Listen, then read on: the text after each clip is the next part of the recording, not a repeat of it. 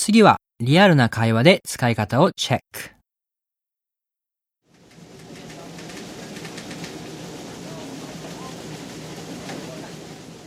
All right, well, we need to figure something out because right now um, things are not going smoothly in this branch.